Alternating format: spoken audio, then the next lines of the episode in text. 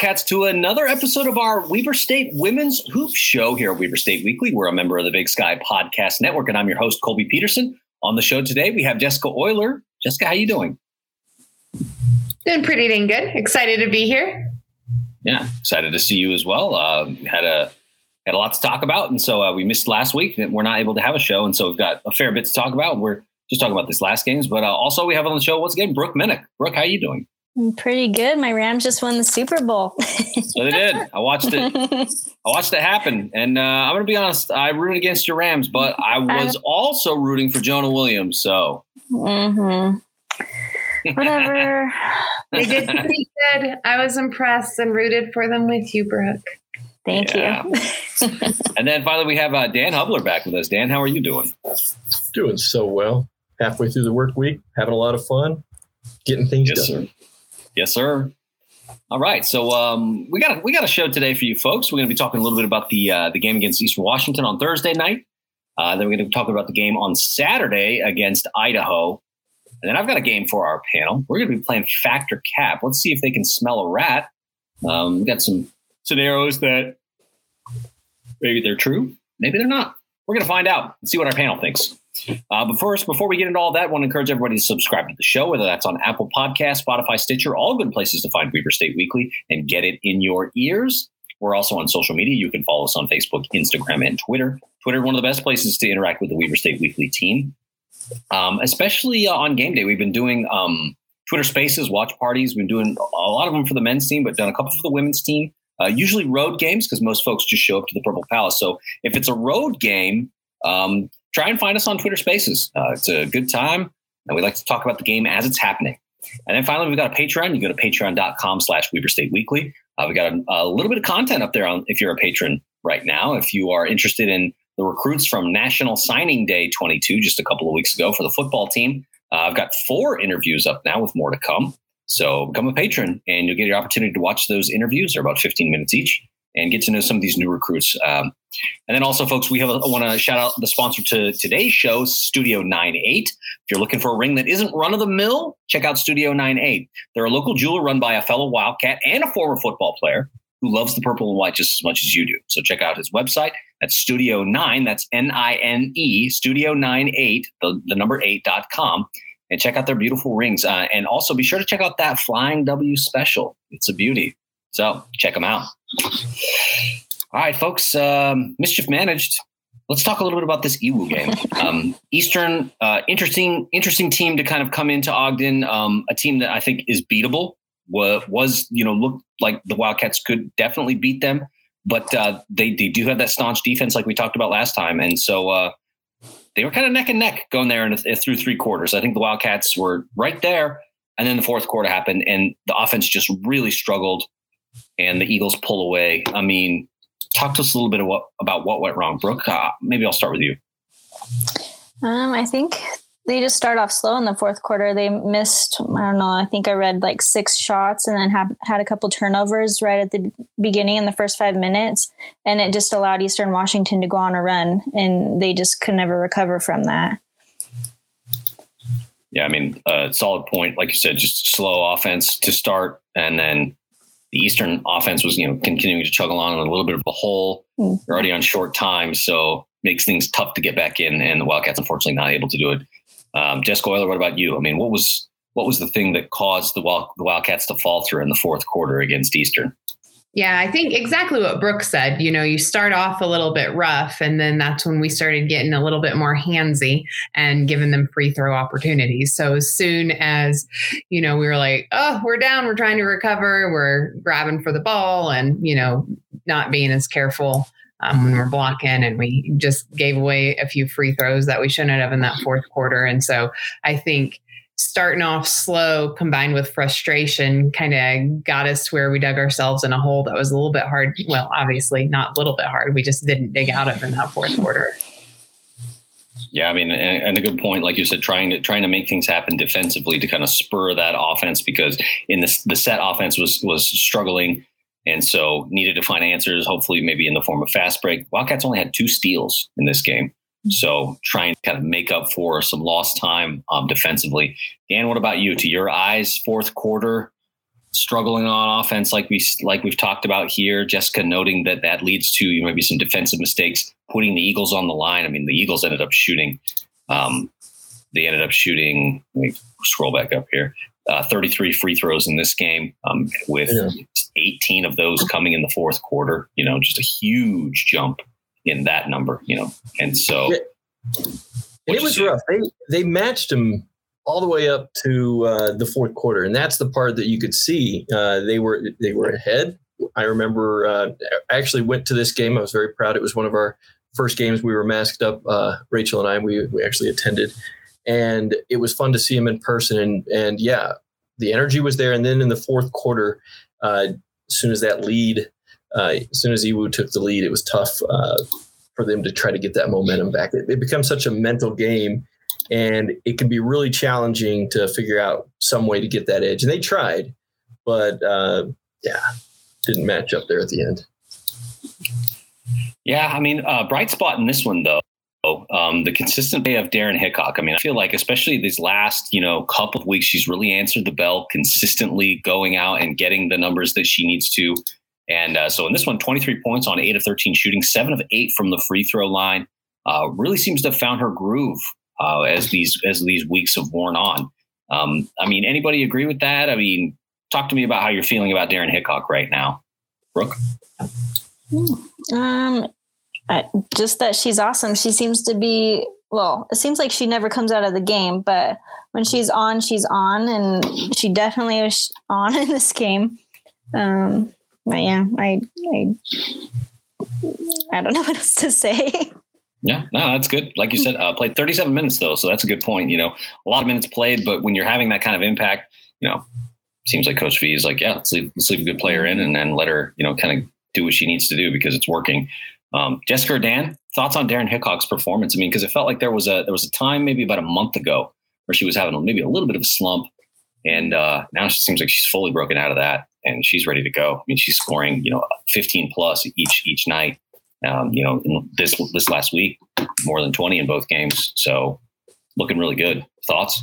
Yeah, I went back and looked at her stats, and it looked like late December, early January, she just was in the slump that you referenced. I mean, there was yeah. an exception in there on the uh, Montana State game. She had just a blowout game there, but for the most part, she was in a slump and she's really recovered probably these last eight or so games. I, I think she even had a double double in uh, the Eastern Washington game.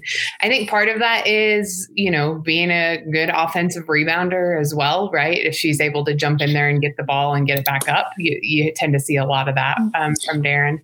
And she's just, I mean, she is in it in terms of just playing a fierce game of basketball. You can you can see how much she cares when she's out there on the court, and I think this Eastern Washington game certainly demonstrated that.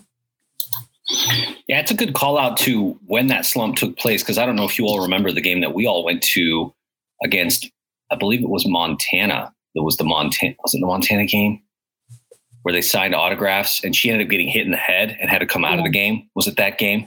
I think so. To, yeah. I'm trying to remember, but uh, but yeah, I mean, obviously, like maybe that you know had an impact because that was very early in the in the season. You know, the men playing up in um, in Missoula that weekend. It was a Saturday, and so maybe that was kind of you know kind of the contributing factor to her you know kind of being a little bit out of it. You know, sort of an injury, and then coming back, getting getting her legs back under her, and saying, "Okay, ready to go." Dan, thoughts on Daryn Hickok? Uh, well, I, I want to basically echo what else has been said, but uh, the main point that the word that comes to mind here is consistency. I'm looking at her performances over the season, and you see consistently rebounds, and I'm counting one, two, that right?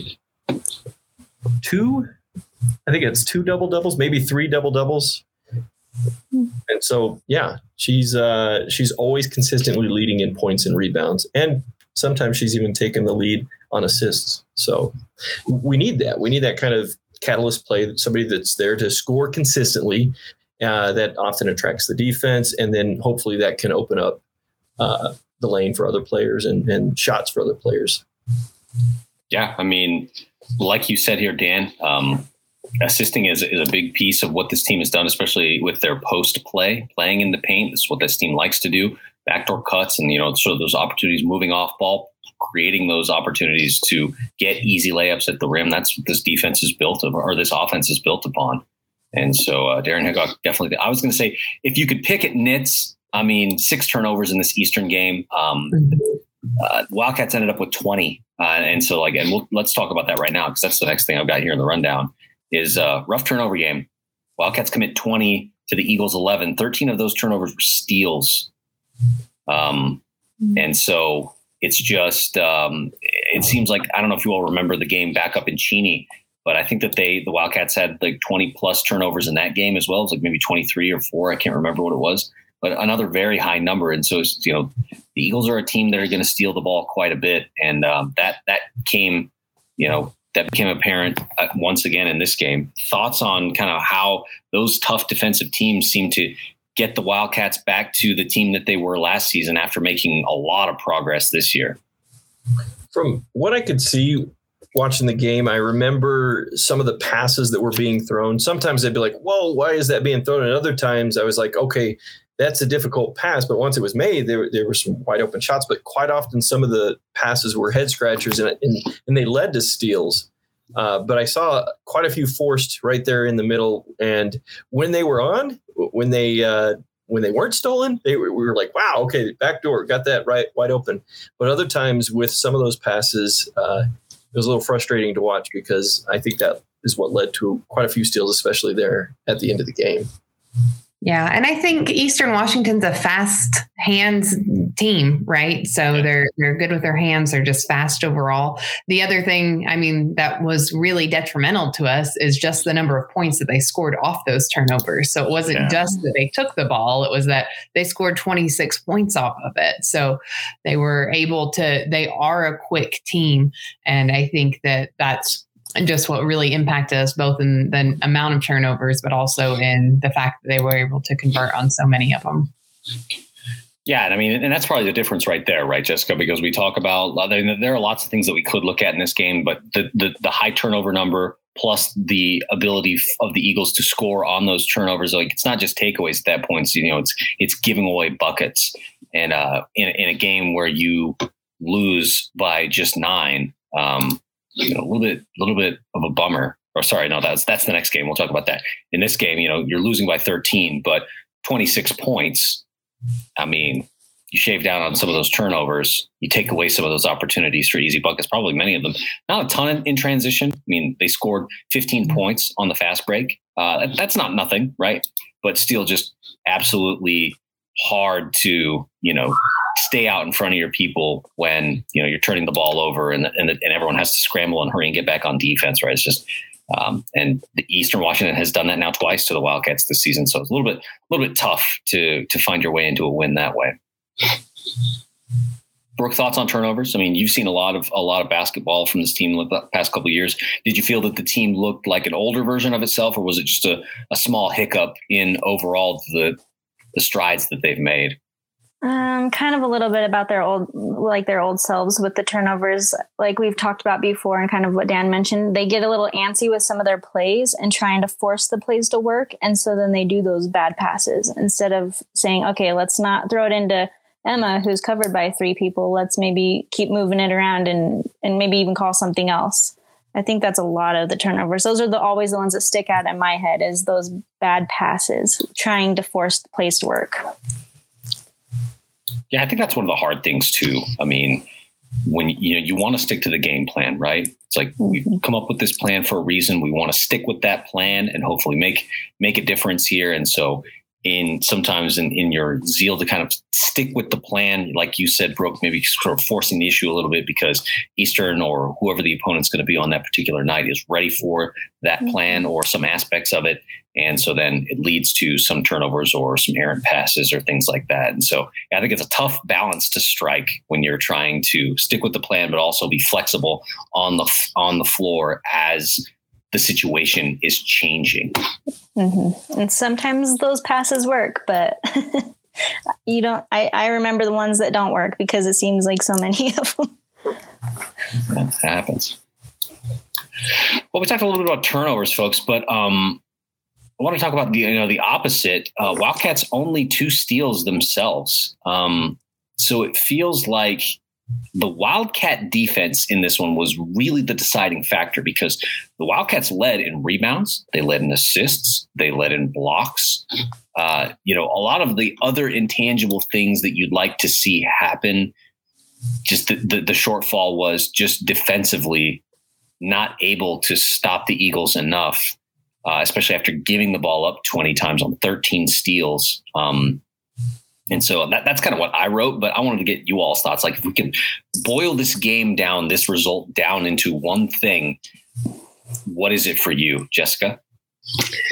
I, I really think it it's you know keeping our hands on the ball. I, I, think what was the deciding factor for us was turnovers. I think defensively, um, we did okay in terms of just looking at how we've played over the season. I think we could have probably gotten a few more defensive rebounds, but really a lot of it comes down to just our sheer positioning um, and and how we were playing the game. So I think what really was that deciding factor for us was just being able to keep the ball and make solid passes, as Dan was pointing out. Because I think sometimes we're, we're just like Brooke said a second ago, we are sticking to what we were running when we really need to take a pause and maybe uh, look at running a different play that is going to project us to a greater extent. So I, I, I, think defensively, certainly we could have done better. Um, but I think so much of it comes down to the turnovers.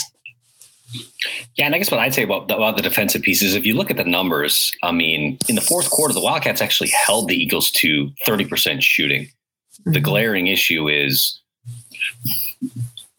the free throws, 18 free throws in that in that quarter. And part of that is oh. trying to keep up, right? It's like, okay, mm-hmm. we're going to try and play the foul game in the last, you know, minute or so and try mm-hmm. and so that that number gets inflated a little bit, right? But overall, the, the, I think that if we were going to talk about defense, probably it's the third quarter where they needed to lock it down and have a really good run because, you know, going in saying, okay, like they had had a good bounce back second quarter, holding Eastern Washington down after, you know, an, an, okay, I'd say a middling first quarter. You know, they did shoot 50%, six of 12, but then they come out and shoot four of 15, right? They hold them to 26%. Like that's, that's a great number. And, they, and 0 of 2 from three, you know, so it's like, okay, this is great but then the nine of 14 in the third quarter and two of 3 mm-hmm. from the three point line. Like that's that's where the Eagles get back in the game, you know, to kind of knot things up and say, okay, and they kind of you know take that momentum with them into the fourth quarter, and it carries them the rest of the way through. Dan or Brooke, um, thoughts on uh, the deciding factor in this one? Can I play the family scientist card here? Do it. Okay, so I, am not the best at basketball. I'm learning, and I, I, feel like I learn more every game and learn from you all. But one of the things that uh, we learn in family science, uh, whenever there's parenting, and I think most parents know this, if you you raise a, a child one way, and it seems like that's consistent pattern of establishing boundaries, rules, and everything else, and giving them different punishments and everything else. It seems to work a certain way. And then you get the second child and you try the exact same rules and, and establishment and everything else. And it works completely different. It backfires on them. And they're like, it worked with the first child. Why isn't it working with the second child? Now I'm going somewhere with this because when we're watching this game, what was working for them in the first through the third quarter, and, and sometimes those passes, I, would watch them and, and and I would ask myself, why are they making that pass? Well, they're making that pass because so many times that those passes worked for them hmm. uh, down this early on. But down the stretch, when Iwoo was making the adjustments, they weren't working for him. And it's got to be frustrating when you think, in your mind's eye, you're doing what worked and it's not working now. That can be quite the struggle for this team. And so, just like parents trying to raise two children the exact same way, you have to make those adjustments. And there had to be some sort of reaction to the defense to make those kind of adjustments. And that was a struggle for them. So yeah. I hope that connected, but that uh, I'm a family science nerd, so that that was what I saw and what I thought about. well, uh, last thing I want to talk about on this one before we move on to the Idaho game is the the free throws. Uh, like we said, 33 free throws in this one. Um, part of that, of course, that that elevated number in the fourth quarter is playing the foul game late in the game to try and maybe get a little bit back into it. Uh, it just doesn't end up not working. Um, and so I wanted to ask, I mean, did you all feel like that's a bad whistle? Or is it just, you know, being off your game defensively in that fourth quarter that elevates that number so much? Like what caused it in, in your view? Well, it stresses me out to play the foul game the way we do. And we commit way too long. God bless our hearts. I do yes. love this. like even against the Idaho game, I was like, okay, I can't keep doing this. Because we we commit and we really make the score look so much of a, you know, there's a bigger gap every time we see that final score because we've played that foul game too long and there's really no way we're coming back, which I know it's frustrating because so dang many of these games this season have been so close, but I think we inflate that uh, field goal number by playing the foul game. We increase the gap by the end of the game when we're playing it that way. And it, it, it frustrates me that we can continue to do it. I understand certainly um, why, why that's played throughout basketball, but I think it just makes the story look different than it does if you're actually sitting there watching it, you know? Yeah, and I guess one thing I'd point out is that the Eagles are the worst free throw shooting team in the conference, and so you can understand why the coaching staff would say, "Well, we're going to foul because we think that they're going to miss, and it's hopefully going to give us an opportunity to get back in." And uh, unfortunately, it, it doesn't quite work that way. I mean, they they go 16 of 18, right? They just missed two. That's it. And so you, I can see why they would try because it's like, listen, they're 70% free throw shooting team. Right. We're gonna we're gonna we're gonna dare them. We're gonna see if we can maybe get back in this thing. It just didn't work this time. Thoughts on free throws or, or on fouls and, and free throw attempts by the Eagles, Brooke or Dan? Um, I think it was a little bit of both, but mostly just frustration. I think um, there's a few fouls that they called that I thought were ridiculous, but um, I think Jessica covered covered it. I mean, and they've always committed to the fouling thing at the end. Like every season, every year, I'm like, it's already 10. Like, just stop.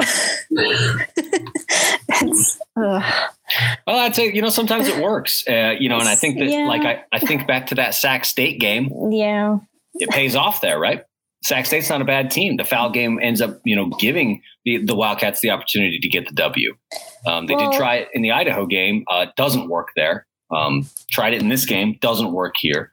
Um, and so I guess in some ways, you know, the coaching staff probably looks at it as like, we've got nothing to lose. We might as well try.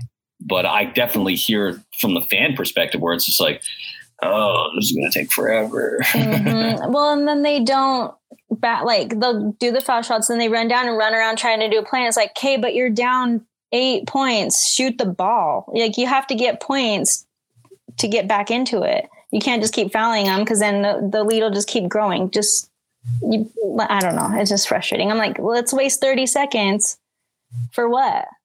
You're still down eight.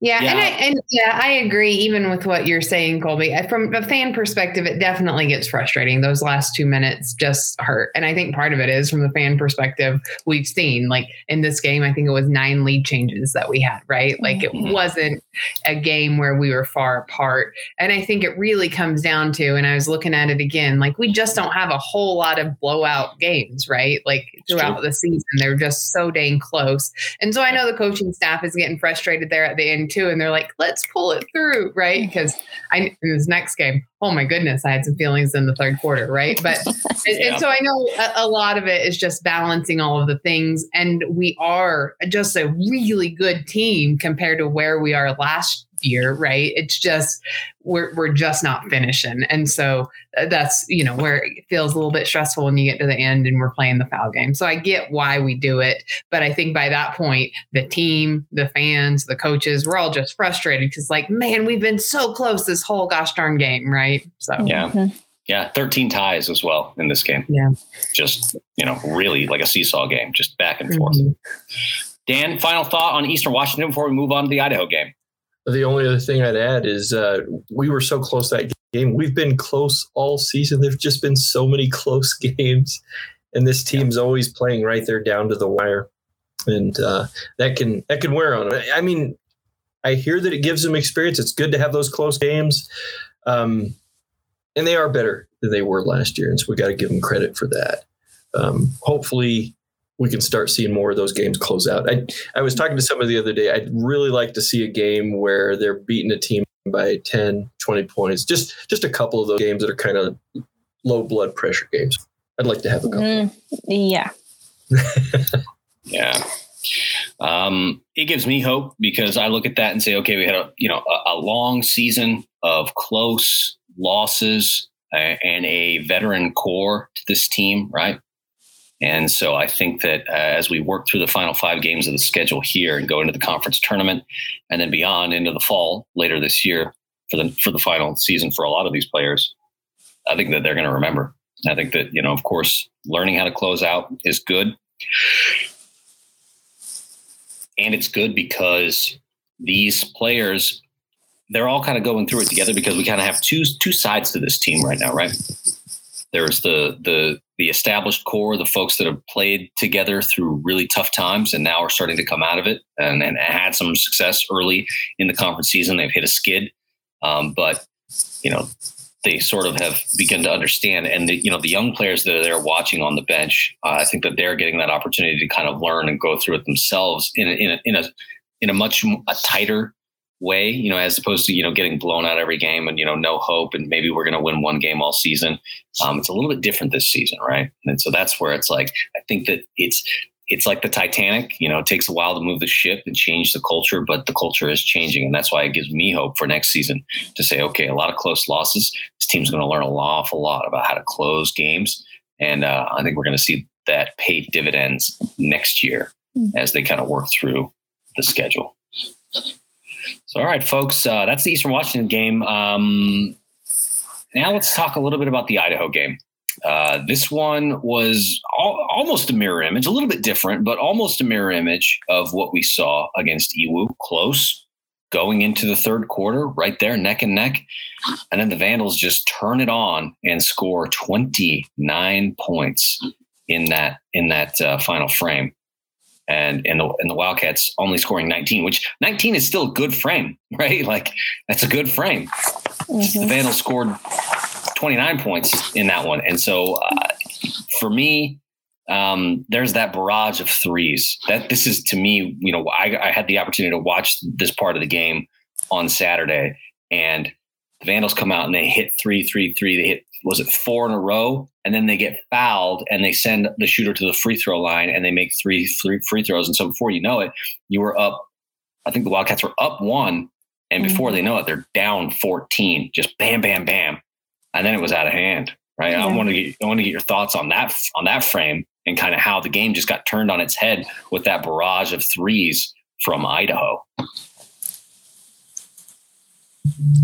Yeah, I mean, I think it's exactly what you're saying. One of the things that I noticed when we had the barrage of threes is we were playing for the rebound. We weren't playing to block the um, mm. shots of the threes. Yeah. And so That's we true. played yep. back quite a bit, which I, I, know might be our tendency because I don't know that Eastern Washington made more than three free throws the previous game. And so we weren't playing in that portion of the game like they were going to make the three. We were playing for the rebound. And I think that not being you know closer and really in the defense the defensive stance there uh, impacted us quite a bit and it was a little bit frustrating because it was repeated but like you, we just haven't played a whole lot of teams who were down in threes like that i mean they really looked great during that stretch idaho did and like i said we were playing for the rebound and so it doesn't surprise me that um, they were able to really impact that score relatively quickly.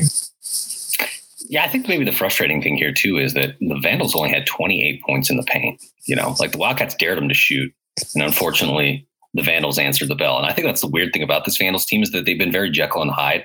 You know, this is a team that beat the Wildcats by 20 up in Moscow.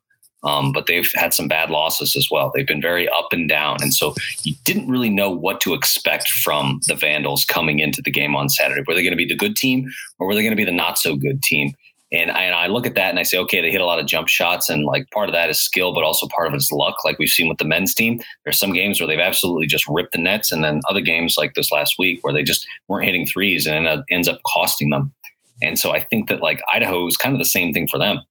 They hit their threes, and and it wasn't necessarily like they were just blowing it out because like they weren't. You look through the frames. I mean, three of six in the first, three of seven in the second, oh of four in the third. So you think, okay, maybe they've cooled off, but then they come right back out in four of four in the fourth quarter. And that kind of does them in. That does the Wildcats in right there, right? It's like, oh, those four, and, and they come bam, bam, bam, bam, bam all together, in, just in a line, not spread out. And so I think that like that's that's where it's like I understand the scheme where it's like yeah we're gonna dare them to sh- shoot over us uh, because we don't think they're gonna hit their shots. Unfortunately, they did. Yeah. Brooke Dan? Yeah, I think that covers it. I think I can't remember exactly what happened with Weber before all those. I think maybe a couple turnovers or missed shots or something. But yeah, they just hit those few threes that foul on the three pointer, and it just yep. felt deflating. Like just everybody just kind of oh well. yeah, especially after the Wildcats going on a run of their own to get back in the game, right? Mm-hmm. Say okay, but they went on a little run right there, and they ended up going up one point to say yeah. like okay, like we're gonna we're gonna do something here and uh, I was like, okay, like we got this. And then, like you said, flip the game on its head. The Vandals answer in a big way and really kind of puts it out of reach. Yeah, exactly. There was so yeah, I'm I'm sad about that. There was one bright spot that kind of came to me as I was watching this game, and that is our freshman Garson. I don't.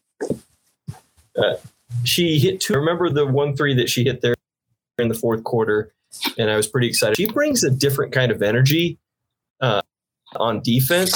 She's right there, still really close, playing close. She didn't play that many minutes, but I saw like this is the future. I was pretty excited to see Johnson play uh, the way she was playing, and yeah, she she had four uh, three point attempts, but I did see and and made two of them. But the one that stood out to me was that three pointer she made in the fourth quarter, where starting to make a comeback. And uh, if there was one thing I wanted to see from this team, and I don't know, again, I'm not the best at basketball, but I think a lot, of times whenever we're shooting those three point shots, it, we have to forget the misses and just making them. And I know that sounds terrible. Um, that seems to be what we need to do, though, because we can't be hesitant about shooting those threes. And I think we are because we overthink. We're like, okay, you know, I've missed a lot of those shots. You have to keep taking me hit the the most recent and just keep at it. And I think that kind of aggression often leads to more three pointers being made. But you have to play through those slumps when it comes to three point shots. That, that was one. Well, and I think you're, yeah, I think you're right about Johnson too. She was dang fun to watch. Um, she was quick and shot, you know, two of four three point shots. So she was just out there and was aggressive and she was fun to watch. That was a good call, Dan. I forgot about that. Well, yeah, and I think that we've seen her minutes climb in the past uh, mm-hmm. like a week or so, right? So putting Nikila Johnson in the game a little bit more, kind of giving her those reps, um, kind of seems like you know spacing her a little bit and just saying, okay, like we're gonna we're gonna try something here, and uh, it's it's good to see because I think that minutes in the game are, are, some of the single best things that you can give to players. Um, and unfortunately, like we've talked about, the Wildcats haven't necessarily blown a lot of teams out this season. Uh, I think the only blowout I can think of was that Portland State game where it was like an, an emphatic win. Like it was like, yeah, that's a mm-hmm. dub, like no mm-hmm. doubt about it. Um, and so there hasn't been necessarily been a lot of opportunities for the coaching staff to put in uh, some of the young players to give them, you know, those minutes when you know it's what you would consider garbage time in the NBA. Um, and so it is good to kind of see some of those players get folded in and say, okay, we're gonna we're gonna try and put you in here because the games are close. And I think that like that added level of pressure to say like it's not just garbage time where you can just go out there and just huck up a bunch of shots and miss. Uh, this is this is real. Like they're they're asking you to do something here. Uh, I think that that's all the better, uh, a more of a, a developmental strength to them as they get those opportunities.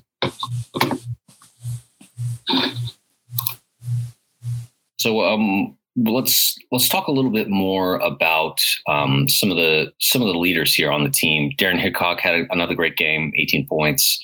Uh, but Emma Torbert was right there too, 17 points herself. I mean, when the Wildcats are rolling, uh, you know, it's 18 points for Hickok, 17 for for Torbert. Jaden Matthews there with 13, and then Corey Pencer with 10.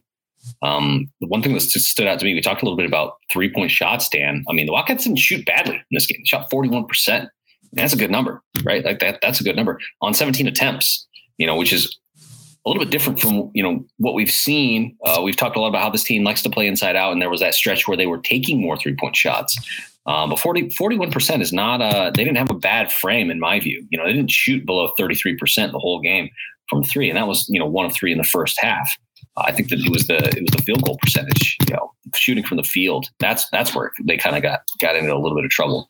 Thoughts on uh, on on the starters sort of you know getting it together and saying, okay, we don't necessarily need to score 20 points a night, but you know, getting into double digits and kind of, you know, getting three, four players to do that. I mean, seems like a recipe for success. Unfortunately, it wasn't this time. You know what was fun though? Those three players you just mentioned, Daryn, Emma, and Corey, like killed at steals. So Daryn and Corey both had four. Emma had two. In terms of points off turnovers, we actually beat out Idaho and had 25 points off turnovers. So we were playing the whole court, and uh, those three players in particular were playing pretty dang fantastic. So both defensively, but then being able to go down and convert into points. Um, so I was really excited. Uh, you know, we were close those first two quarters. Uh, it was fantastic to see our comeback in the third quarter. It was just that we, you know, didn't hang on to it because uh, we, we really lost the three point game there in the fourth. But I think each of those players really, we saw a solid game from them, even though the final score didn't exactly demonstrate that. No, I think it's a good call out. I mean, Wildcats kept the turnovers down in this one. I mean, they, they ended up mm-hmm. winning the turnover battle. I mean, Idaho committing 19, Wildcats just 14, right? Yep, just 14. Yeah. And so, you know, it's like, okay. And, you know, a couple here, a couple there, a couple there, you know, Corey Pincer with three, but, you know, no one else, uh, well, almost all of you with three, but, you know, four steals, two steals, two steals from Emma Torbert, four steals from Daryn Hickok, you know, just active hands, you know, doing their best to kind of keep the Wildcats in this game um, I think it's a good call out, Jessica. That that those steals, you know, they make a big difference offensively for the Wildcats mm-hmm. when they can mm-hmm. when they can get out there and run. And the Wildcats come away with you know with only six fast break points, and so it's like steals were there, just uh, not not quite necessarily able to convert quickly, but 25 points in total. So getting back into the set offense. Yeah, and I really think that's what kept us motivated. Like so much of that occurred in the third quarter. It, it, was it was just fun to watch that come back, and I think that um, whenever the team is really meshing together, we start to see some of those fantastic things. Uh, I don't I don't want to belabor this too much because uh, we just talked a lot about it, but we saw a little bit more of the foul game in this one too, uh, especially Wildcats trying to get back into it, trying to get the the Vandals to miss from the free throw line. And so elevated numbers in the fourth quarter again, 15 free throw attempts by the Vandals in the fourth, uh, making 13 of those. Um, Vandals did a really good job shooting shooting from the free throw line. Um, unfortunately for them, they're third in the conference in free throw percentage at 76%. So I mean, how do you feel about this one where this is a little bit different now, trying to foul and get back into it where you're, you're just trying to say, okay, because this this game ended up being a little bit closer, right? Wildcats only losing this one by by nine, um, but trying to kind of get this one back together. I mean, how did you feel about the foul game here in this match compared to what we just talked about with Eastern Washington? So it was both like a 20 minute 39 second series is that what we call it? Where it was like you know there's like a 30 seconds but it seemed like it took like 20 minutes or, or for you to go through that 30 seconds. Yeah, yeah. Both, both, of those games had that but it did feel a little bit different here. Um, I, I, don't know exactly why. I don't know if they're more comfortable with it. Um, but it did feel like there was a chance there at the end with the free throw game and the fouling. It didn't pan out that way but it did feel like there was a little bit more energy this go round yeah so now looking at the remaining schedule, there are five games left, and um, three of those games are going to be against pretty good, pretty good opponents. Southern Utah, the final game of the season, um, Sac State this week, Northern Arizona next week. All of those teams are in the top five in the conference. Um, how do you see how do you see that final stretch going? Uh, like we said, three top three top opponents. One of whom Wildcats have already beaten. Uh, the Wildcats have beaten Sac State on, uh, on, a, on, a, pretty gritty win in the Purple Palace last time, but now taking the trip to Sacramento. Um, you know, and a revenge game maybe of sorts uh, for NAU because that NAU loss I think was the catalyst for the Wildcats going to Portland and as absolutely drubbing them. Um, I don't know. What are your guys' thoughts on this final five games? How do you think? How do you think it ends up? Brooke, I'm voting we beat Northern Arizona and Portland State at home. Okay, still going two of 5 hmm Brooke, what about you? Yeah, I was gonna give them probably two games of the five. Yeah, that's the hope, right? I mean, because they've gone one of nine in the last ten, so you'd hope that you know, okay, last couple of games, hope to kind of right the ship, maybe get a couple in this last five, head into the conference tournament, and just see what happens. Dan, what about you? I want to see one road win as well. So yes, the two at home, but I'm gonna pull out my my Weber State drinks here and and pick one win. Um, Southern Utah. Why not? So that's the thing, right? Is the uh, and SUU? I mean, a, a good team right now in the conference standings. Uh, let me pull that up really quickly because I, I had it up earlier. But um, you know, like I said, top five in the conference right now in ter- in terms of the standings. Uh, SUU at number three, 11 and four in conference play, a 73 percent win percentage, 15 and nine overall. Um, and they are tough at home. They are five and two at home, but not invincible. I mean, somebody beat them twice. It could happen. The other thing that we have to think about is this team. They can beat th- their opponents. They can beat them on the road. Yeah. The question is, do you know? Do they have what it takes? Do they believe that they can do that? They've seen it, and and if I'm, you know, I, I don't want to be a coach. I, I could never be a coach, but if I was somebody who was wanting to put that motivation, I'd say you've done it before. You can do, you can do this. We have what it takes. Yeah. And uh, yeah, I think you're right though, Dan. There's not a game that we couldn't have won, right? Every single Yeah. well, maybe, maybe that was it Idaho. That was our last Idaho game in Moscow. That was a blowout. yeah. But other than that, I mean, I mean, you, Best you of just them. saw We could have won. Yeah. Yeah. they were in this Idaho game on Saturday. They were there Right. third quarter. Yeah. Like it was all it was all pretty close. Wildcats had a one point lead going in there, and then just that that one sequence where you know they hit that barrage of threes and it just kind of puts it out of reach. Like like they've been in all of these and they beat some of these teams. Right? They beat Montana State. They beat Montana. You know, so a couple of the top conf- uh, teams in the conference right now. Montana State too, and they and they lose on a heartbreaker to Idaho State, the number one team in the conference right now. So. Yeah, I agree with you all. Like these, I'm ready to break other people's hearts. I want the other fan base's hearts to be broken. I want us to have a few close ones. I want to print that on a T-shirt for next season. I'm ready to break some other people's hearts. I'll, That's it. I'll buy that shirt, Colby. Yeah, Um, because I'm 100 percent down with that right now. It's like, okay, yeah, you know, paid the dues, a lot of close losses, couple of buzzer beater losses that I, you know, that are just sort of a huge bummer. Got you know a, a really dramatic win over Sac State in not quite the same fashion, but really, really, you know, close. And so it's like, yeah, man, I'm ready to break somebody else's hearts because you know the Wildcats have paid their dues this season. A lot of close losses. Let's see what happens. Here, here. All right, folks. Well, uh, that's that's the Idaho game. Uh, let's let's move on now to our final segment where we're going to play Factor Cap. And so I've got some scenarios here for our panel. We're going to see what they think. So, very first, very first um, statement, as it were, Daryn Hickok. She is in the top five in the conference in scoring. What do you all think? Is that fact or is that cap? Fact. Okay, Jessica saying facts, Dan saying facts. Brooke, where are you at on this one? um, I was gonna say cap, but Peer pressure. Join. yeah, Come on, Brooke. I'll just say fact. Okay, so she's gonna go fact as well. Survey says, yeah, Hmm. it's true. She's number three in the conference. okay, good thing I changed. Yeah. We're here for you, Brooke. Thank you. Maybe don't listen to us next time. No. All right, next one up, Emma Torbert, number two in the conference in rebounds. Is that fact or is that cap?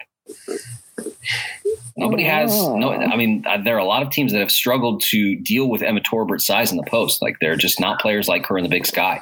Like she is a force unto her own in the post. So is she number two in the conference in rebounds? That fact or cap? Cap. Cap. Okay, both Brooke Hi, Jessica saying cap. Dan, where are you at? Yeah, I- I was actually going to say cap. Yeah. Okay. The answer on this one?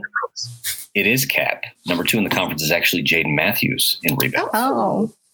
Yeah, so J double double getting in there. That's I like that. Nice twist right there. That was good. Yeah. Yeah, so it's like we, we do have the number two. It's just That's- not Emma. Emma is actually down a little bit. Uh, I, I clicked out of the stats. Let me let me go back really really quickly. Oh no, this is the worst. Anyway, we do have the number two uh, uh, rebounder in the conference. It is Jaden Matthews, and I think it may be an unsung part of her game uh, this season because um, she's she's been there, man. Like she, she's been really really good for getting rebounds for her size. Um, I think that the thing that has you know dogged her a little bit this season is shooting. She hasn't quite had that number, but uh, uh, looking, let me look at this again really, really quickly. Yes, Jaden Matthews number two. Uh, the next closest Wildcat, Daryn Hickok at number seven, and then Emma Torbert at number ten in the conference. So that's how it shakes out. Next, wow, there are four Wildcats in the conference. In the conference top 10 in free throw percentage. Good free throw shooting team. Mm-mm. Uh, we're going to go team Yeah. stats here real quick and just kind of get that free throw percentage overall. Wildcats Yeah. shoot a 76%. That's good for fourth in the conference. This one, factor cap. Four in the top 10? Four in the top 10 in free throw percentage. No. Yeah, cap. It is cap. There. I was like, There- the one where we He's going to be really proud of us. I almost feel like we should stop while we're You ahead. guys are cleaning up. Hey, I got to say, you guys, you guys Yeah, are learning my that's it for tricks me. here. Yeah. Yeah, it's only three. On a Yeah. Yep, it is only three. Uh, currently, uh, currently those folks are. Uh, let me get this back up here. Uh, where'd it go? Oh, I lost it.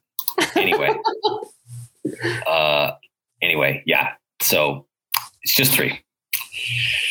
All right, now next one. Weber doesn't have a single player in the conference top ten in assists. That factor cap. You gotta have one. Cap. I was gonna say cap. I don't know. Okay, so Dan, Dan, you're saying cap. Mhm. Brooke saying cap. Jessica, Peer where you at? says cap. We gotta have one. So it's fact. You might be 10. We It don't, was fact. we don't have a single a single We don't have anybody? in the top ten. We do not. Are fell you together on sure? that one. So at least Yeah. we're uni- we were Olema unified. Sullivan is number 13. Emma Torbert is 15, and Jaden Matthews at 21. Well, heck, we should probably be talking about that nonsense. the thing is that I, I don't. It's weird because I don't feel that the team is like a bad assisting team. Uh, there's just not one person who's really dominant. You know, it kind of it kind of fluctuates. You know, we saw Emma have five assists, and uh, I can't remember if it was the Eastern game or the Idaho game, but you know, it just kind of comes and goes. It just kind of you know depends. And and the way that the offense runs, uh, you know, it's a lot of play in the paint. Uh, a team, you know, a team that likes to play close to the basket, and so it just kind of depends on how things shake out. All right, folks. Final one. Corey Pencer leads the team in minutes played. Is that factor cap? Corey? Corey, I'm gonna say cap.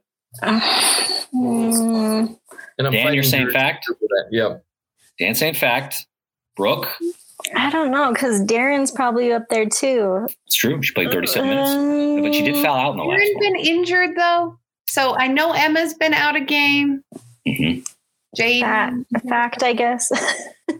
Okay, Brooke saying fact. Dan saying fact. Fine, Jessica, I'm going with them. she's saying fact. Peer pressure works. It is fact. She is Oh, number six in the conference in minutes Really? played. Hmm. She averages 33.7 a game. Who's next on our team? Uh, the next closest is Jaden Matthews at 32.7 minutes a game. So just a minute, So minute less. factor cap. We are four out of five on factor cap. Yeah, that was pretty good. So let's check it out. Uh, you guys got the first one. You guys got the Mhm. second one. You got the third one. Uh, yeah, you guys were four out of five. Yeah. Good team. Pretty good at smelling a rat. Really, really proud of us. We are not done really good. I had to fight the urge to look up big sky stats dot whatever you. No. I didn't do it. I didn't do it. So Well, if you want to, you go to bigskyconf.com. You go to, you know, you go to sports, uh, and then you choose which one you want. And then there's a no, little that's like tab right there cheating that at says, Wordle. We're not going to do that. No. that is like cheating at Wordle. Don't do it. Yeah, don't Oh, although these last few days at Wordle, y'all, I tell you tough. what, people have been saying there's a conspiracy that, that it got like, harder the minute the New York Times bought it, but I don't think that's true. Yeah. Yeah, man. A lot of people are saying they've been losing their streaks because it's been tough.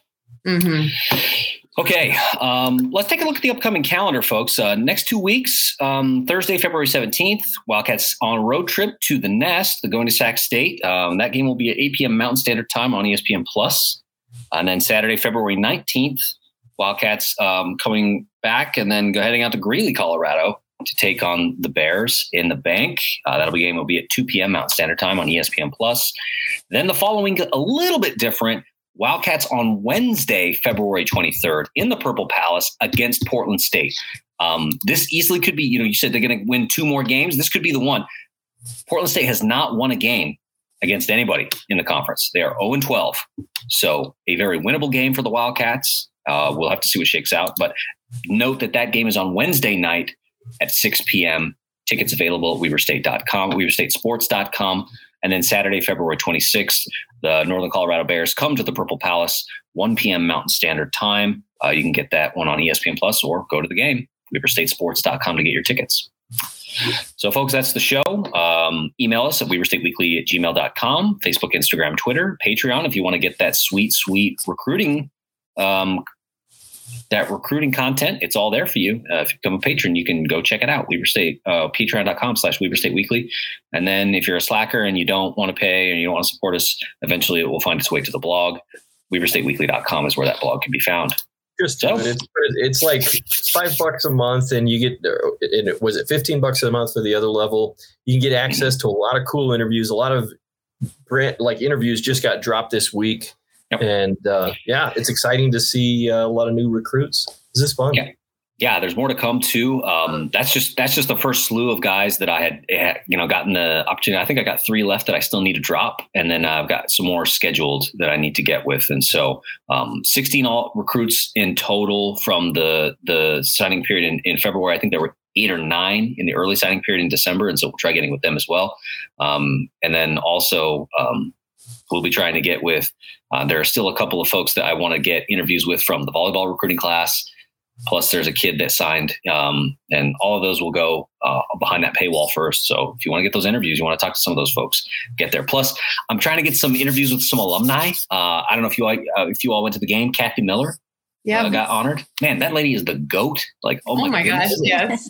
her numbers incredible, and so I'll be yeah. working to maybe try and get an interview with her uh, soon because uh, I want to want to hear her story a little bit more. I love that tribute video they did though. Man, that was oh yeah. Mm-hmm. And I love for me that they put that on the broadcast, you know, because I was not in the Purple Palace, but mm. able to watch the ceremony there on ESPN Plus. Didn't go to commercial, you know. So here's what's mm. going to happen, and then she you know, had the opportunity to speak, and uh, it was just great. I thought it was great, uh, great ceremony. And so, uh, well, maybe have an opportunity to get with her soon and um, talk a little bit about that. So, all right, folks, that's the show. We'll wrap it up like we usually do. Weber State, Weber State. Great. Great. Great. Go Wildcats.